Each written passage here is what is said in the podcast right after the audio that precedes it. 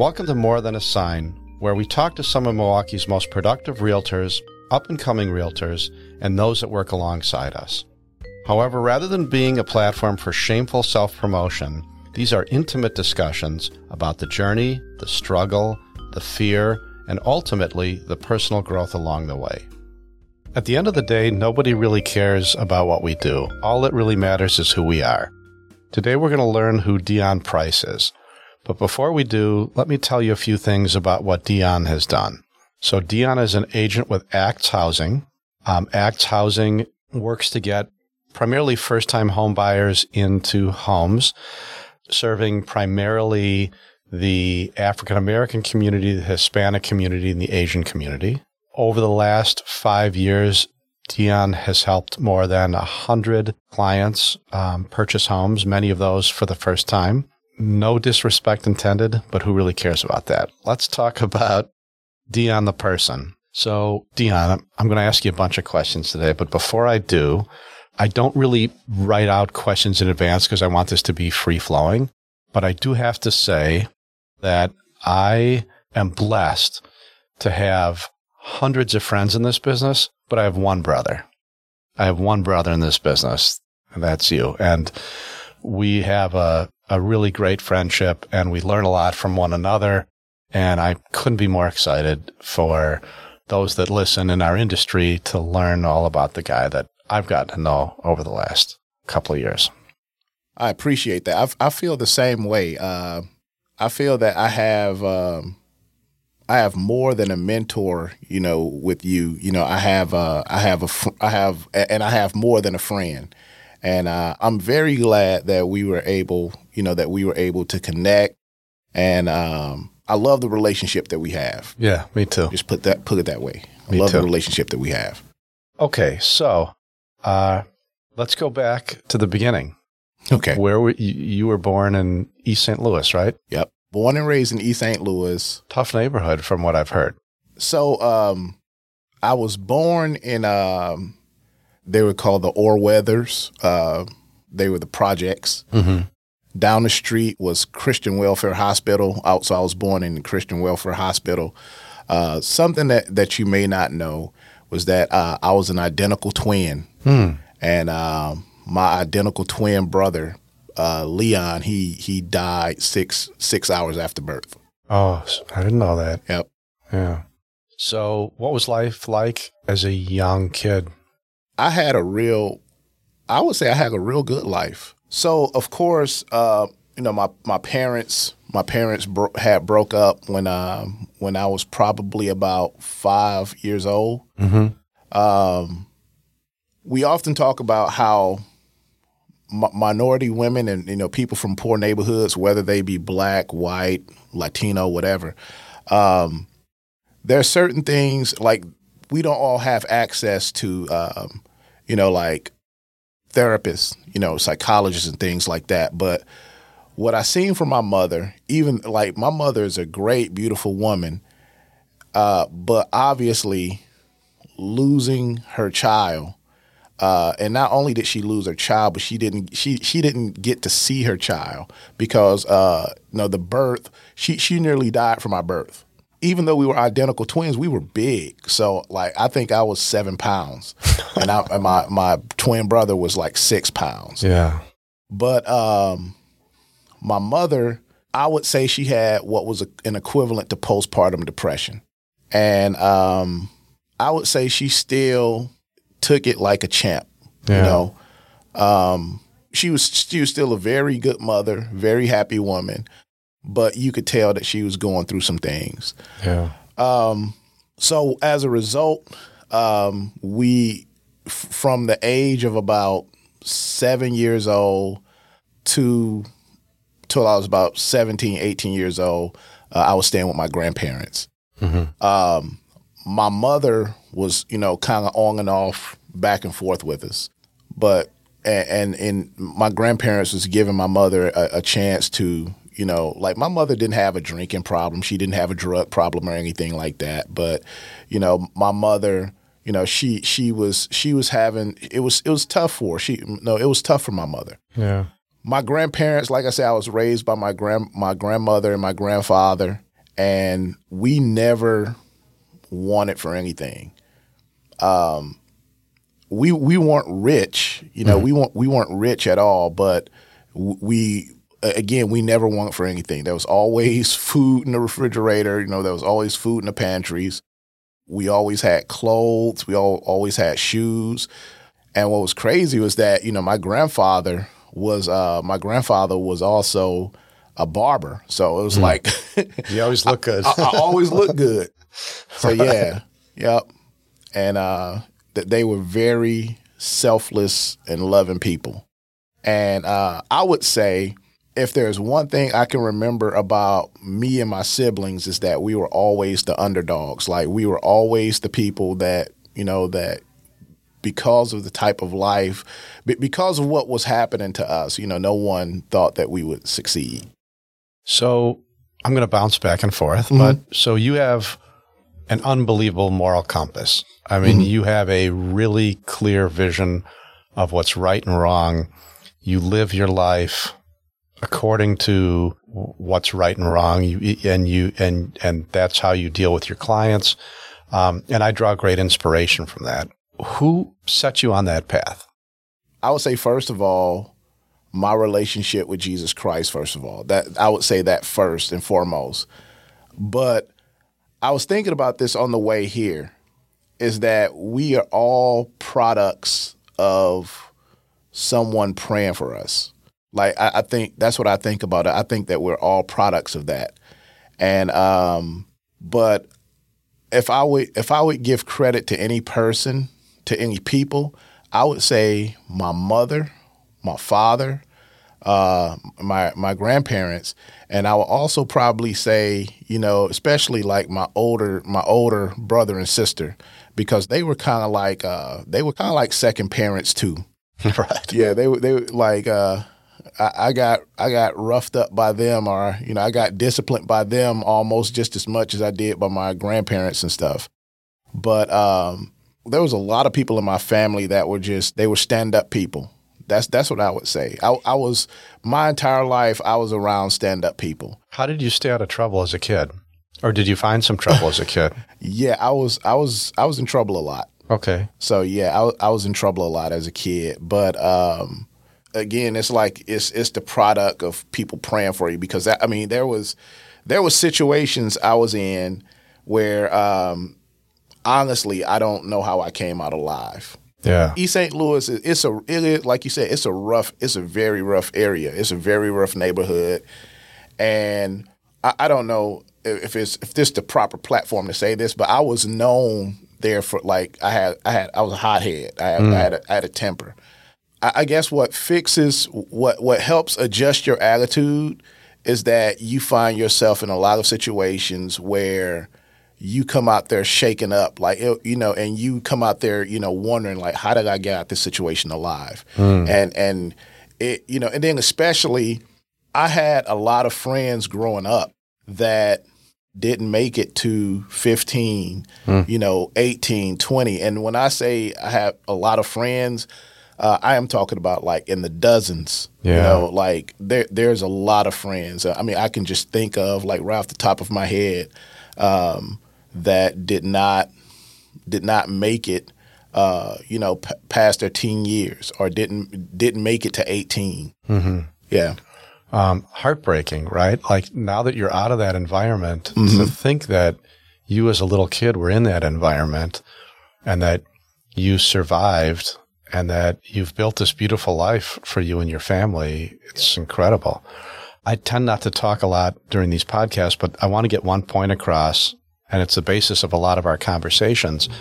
And that is that in this country, you have to be a part of the ownership society to get ahead.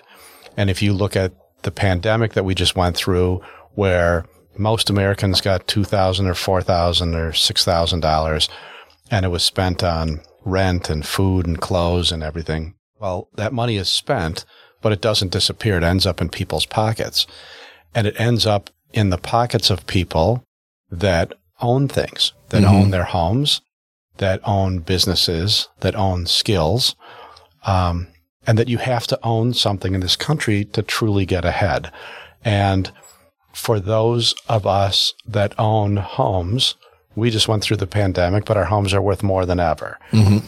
And for those that rented, they didn't see any of that upside. And we've talked a lot about how important it is getting people to buy because it's a life changer. Um, so let's just spend some time talking about dealing with people that maybe have never owned before. Not only have they been renters their entire lives, but you're, you're talking about multi generational renters. Mm-hmm. So um, people who, for at, at least you know two, three generations, um, they they have been renting, and not only that, but another unique, I guess, dynamic that I've been seeing in specifically with certain African American home buyers. I see a lot of like single mothers. So single mothers who are basically doing it by themselves. And one of the things is that it's it's one income. So so a lot of these a lot of these people are they're you know they're successful. They're like you know what what you would consider I guess consider I guess middle class. You know they have good wages. They're educated. They're hardworking, determined. The the problem is that they they're doing it by themselves. There was a young lady I was work. I, I took her to a showing yesterday, and we were talking uh, she she she was telling me her situation. She says, "I have good credit. I'm just a single mom, and I have student loan debt. That's all. That's the only thing I really have." And she said, "This is why I believe my pre-approval amount isn't as high as I would want it to be." And so we we had like a we we were in we were in the condominium that we were that we were looking no that, that I was showing her. We we spent the first 10 15 minutes looking at the actual condo and talking about like the condominium and the, the homeowners association and things like that. Spent very little time with that. So she she knew that, but then we went into talking about what does this pre-approval amount gets you? I mean, what what are your expectations? What do you think it gets you? And so she came to the reality. She was like, yeah, she was like, I see that it's not going to get me a whole lot. And so I just encouraged her that and and these are some of the things that you have to do with first time homeowners. This is a conversation. And and I and I actually got some got some real good verbiage from you mm-hmm. about what to say uh, to those families in those situations. And I just explained to her the average homeowner in the United States they stay in their first home five to seven years. So don't look at this. A house is not only a place for you to stay, but it's also like an investment tool. And you have to look at this as a step to the next house. I mean, because what's going to happen is that your family is going to change. Like right now, she has a 13 year old daughter and she has like a, a like a eight, 10 year old son. And the one thing she said was that I know that I'm gonna have my daughter just for the next three, four years. Next three, four years, my daughter is going off to college. My son, I'm just concerned about my son, you know, being a young black male. And I don't, you know, and and if he's in, in the wrong environment, then that environment is going to is going to devour him. You know, it's, it's going to, you know, she's concerned that that the wrong environment is going to destroy her son. And so, of course, that's the worry of a lot of mothers. I always encourage people to go to, you know, especially first time home buyers, go drive through that neighborhood morning, noon, and night to see what the neighborhood is like. That's going to determine whether or not, you know, you're going to like the house. But then also one of the things you said to me and I and and and this is what I said to her is that look at this as not your forever home. You know, life is like a ladder and and you know, and so your first house is just it's, it's a step to your next house because what's going to happen over the years is that your needs are going to change um, the size of your family is going to change a lot of different things are going to happen yeah We've been really candid and have these great conversations. And uh, one of the things I realized through our friendship, and I we've talked about it, and I've talked about it with others, is that you know I grew up in the North Shore. I had a mom and dad, and I had a roof over my house, and I had an education and food in the refrigerator. Like I, I, I knew everything that I had, but it wasn't until recently that I realized that one of the most important things that I had as a young man is I had a roadmap mm-hmm. and I could see the rungs on the ladder. And I could see that while I not, might not follow my dad or my uncles or my friend's parents' path, I could see all these different paths. And one of the challenges for people in the inner city is they don't see a path. They don't mm-hmm. have a path. They don't see the rungs on the ladder. And most of, if not all of my clients are in the game. They're already in the game. They're parents owned. It's, it's destiny that they're going to own. And I'm not changing lives, but you're really changing lives. You're taking people that aren't in the game, that don't see a roadmap, that don't understand the incremental steps in a ladder, and you're helping them understand that when they save money and when they get these grants and they're going out and they're kind of heartbroken at what they see that they can afford, you're really teaching them and educating them that, hey, it's about getting in the game. It's about, this is just the first rung on the ladder. This will be the least nice house you ever own, but the first one is the biggest step. Mm-hmm. And, and to me, that's God's work.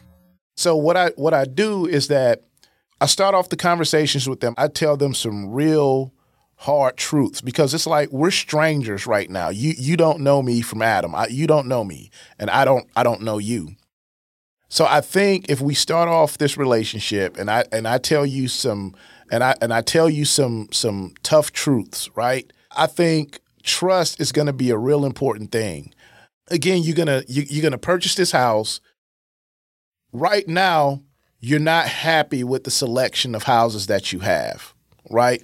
But putting your own sweat equity into the house, purchasing this house, making this house increase in value more than what it was before, you know, especially when you first when, when you purchased it, that's going to make you proud first of all. But people often forget like the like what the process was like once they close. But then what's even cooler is like now that they've established that, and and and this, and, and I'm getting somewhere. Like I, I had a person that purchased a house a few years ago, and now they they contacted me, and now they're looking for investment properties, and and what they often tell me is that. I wouldn't be it, you know, you you were talking about you're you're in the game now. He wouldn't have been able to do that had he not been a homeowner first.